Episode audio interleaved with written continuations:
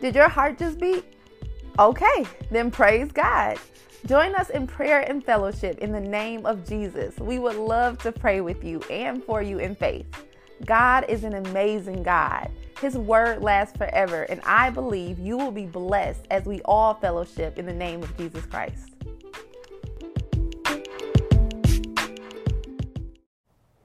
Hey, everybody. Um, I call this sermon How to Handle It. I'm going to be reading from Romans chapter 12, verse 12 and 13, New Living Translation. It says, Rejoice in our confident hope, be patient in trouble, and keep on praying. When God's people are in need, be ready to help them. Always be eager to practice hospitality. Amen. You see, the scripture says, Be happy and praise in confidence that a better outcome is coming because we know the Lord. We know Jesus. We know trouble will come, but we must continue to pray for protection and comfort in the times that when we are under a spiritual attack and know we have the power to over- overcome any situation because God the Father is all knowing. He knows what we're going through, and His Son, Spirit, the Holy Spirit, dwells within us. So, as a Christ follower, we cannot stop looking to Him in everything. We must give Him all things, everything that we have, give it back to Him in praise. I feel God will let us go through some uncomfortable situations, like a spiritual attack from a demonic force, because we know he says you know what to do in these type of situations as my as my believers you know what to do but he also said do not be afraid or be anxious why do i say that you might ask one that's scripture and two we can easily get stuck in a situation by us thinking too much or feeling defeated sometimes god will shake things up for us in order for us to move forward and not sit idle so he can show us what is best for us. He may make a circumstance or a situation uncomfortable or unsettling or make you feel discontent in your soul. And by feeling that way, it could be the Lord wanting us to pray to Him or listen for Him to tell us to do something. I want to make it very, very clear. Not every unsettling feeling is discontent. And you can't get mad at God whenever something starts to feel difficult or a trial comes along or just just any other issue. But there will be occasions where he makes us feel unsettled to get us to see his vision. We must be able to tell the difference. And by being able to do that, we must have that relationship with the Lord that he requires of us to have with him. But we but when we do have trouble or going through trials facing a crisis, we still have to always be ready to help those who need Jesus. We may come across people who are in a better situation than we are in life and life status, but we are but they are in a worse spot because they don't know the Lord. And they are going through extreme turmoil because they don't have peace from God. So because they are more well off than we are, are we supposed to let them fall by the wayside? Paul said, Of course not. The scripture says, Be eager to help those who have a need and pray. Showing hospitality, now that doesn't mean you, we have to let people live with us. But what I take from the scripture is help them like you would a family member. Pray for them. Because we are all God's children, meaning we are all brothers and sisters in Christ. I know on the other side, on the, I'm sorry, I know on the inside, we may be battling all kinds of demonic forces. But remember, we know Christ and we have his power within us. We know it's a season or just a prayer away from our deliverance from our spiritual attack.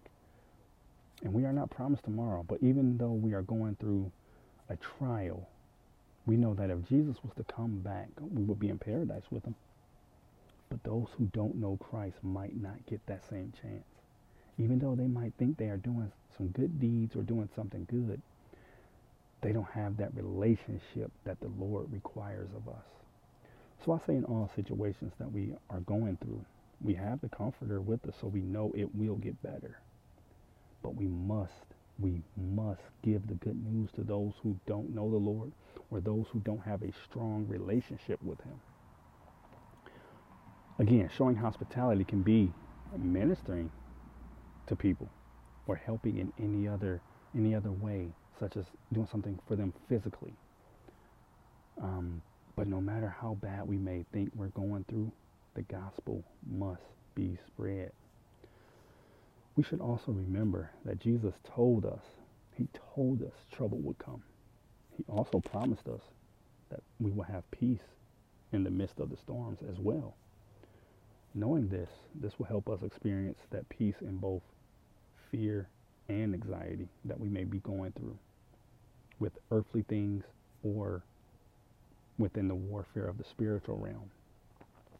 You see, Jesus knew that we would Jesus knew that we would be prone to have worry and anxiety, but we don't have to remain stuck there. We must know worrying doesn't change anything. In fact, it chokes our spiritual life. It chokes it off. It slows our spiritual growth and blocks us from a deeper relationship with God. The point is, worrying is worthless because it adds no value to anything that we do. It actually hinders us more. But God's got it. Trusting God with our needs does not mean that we can be lazy because we know it'll all be taken care of. You see, God told Joshua to get up because there was work to be done in Joshua chapter 7, verse 10. And I know replacing anxious thoughts with positive thoughts does not come easily. I know that. But I believe it's important to spend time with other growing believers and in God's Word.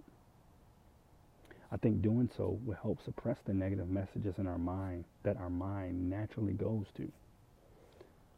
I believe if we do that long enough, our anxious feelings will soon give way to God's truth. Shifting the atmosphere. I believe it's difficult to remain anxious when our thoughts and energies are focused on helping others for God's kingdom. Not about what we're going through,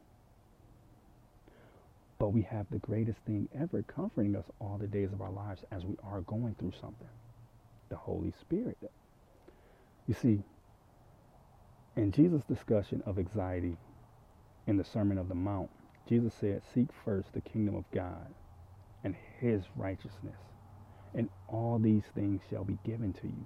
That's Matthew chapter 6, verse 33. In everything, give thanks, for this is the will of God in Christ Jesus concerning you. 1 Thessalonians 5:18.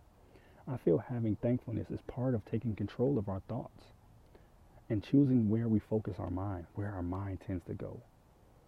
We're talking about a spiritual warfare, and that means we have to be honest about the effects of evil. How can we be grateful when we look at terrorism, human trafficking, diseases, let alone our own problems in our own lives? You see, those who Paul asked to be grateful were experiencing the same trials we were going through. The same thing, it's just different, but it's the same and that's in First Thessalonians chapter 3, 3 and 4. You know, naturally, God asks of us to spread his word, to follow him. And God has promised that we can live a full life alive in every aspect of, of our lives. Just read John chapter 10, verse 10. It may sometimes feel like feel uncomfortable. It will involve the Lord pushing us to become more than we thought we could ever be. God is trying to put us into a meaningful service for Him because we are being prepared for eternity. You see, the answer of spiritual warfare is to focus not on the war, but on Jesus. Spiritual warfare is never going to end itself. Satan will never end the war on mankind, but it's a way of understanding that God has a plan for us, and Satan is trying to distract us. Anxiety is a form of a spiritual attack from Satan. It is intended for us to stay trapped in our thoughts. There are spiritual, mental, physical, and emotional factors that can cause us to fall into a depression. This can pull us away from our everyday life that we are used to, that we used to have before the attack.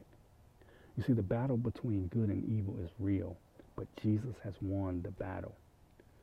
We are caught in Satan's tact in Satan's traps and tactics. It's as simple as that. Also, when Satan attacks us, remember Romans 8 1 and 2 says, Therefore, there is no condemnation for those who belong in Christ Jesus. And because you belong to him, the power of the life giving Spirit has freed you from the power of sin that leads to death.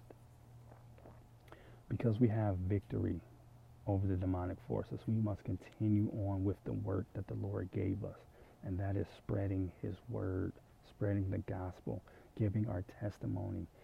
Giving our testimony can help someone that is also being spiritually attacked and have no hope. But we know with our faith and how we overcame our spiritual attacks with Jesus, we can help others know the good news and how the Lord heals and protects and blesses us all the days of our lives. As believers, we know how to handle all attacks and trials that we go through because Jesus died on the cross. And once he died, he said, I'm leaving you a gift. He comforted us with his Holy Spirit. We will always have to fight with prayer for one another and interceding for those who are in need because there are people who are in a spiritual battle that is far more stronger than what we are going through. Now, I'm not saying what we go through are, is mediocre, but we have to be thankful at all times that our spiritual battle is not that and dealing with another underlying issue like spiritual attack and some kind of medical or physical condition as well. You see, what I'm saying is we can find people dealing with more than we are battling, but we must keep them in prayer and continue to lean upon the Lord always for our help and for their help. You see, we will get through this. We will get through this attack only with the strength of Jesus. That's one thing we have to remember. Only with Jesus is how we can overtake Satan's kingdom. Because Satan does not want us to have that fellowship or relationship with the Lord.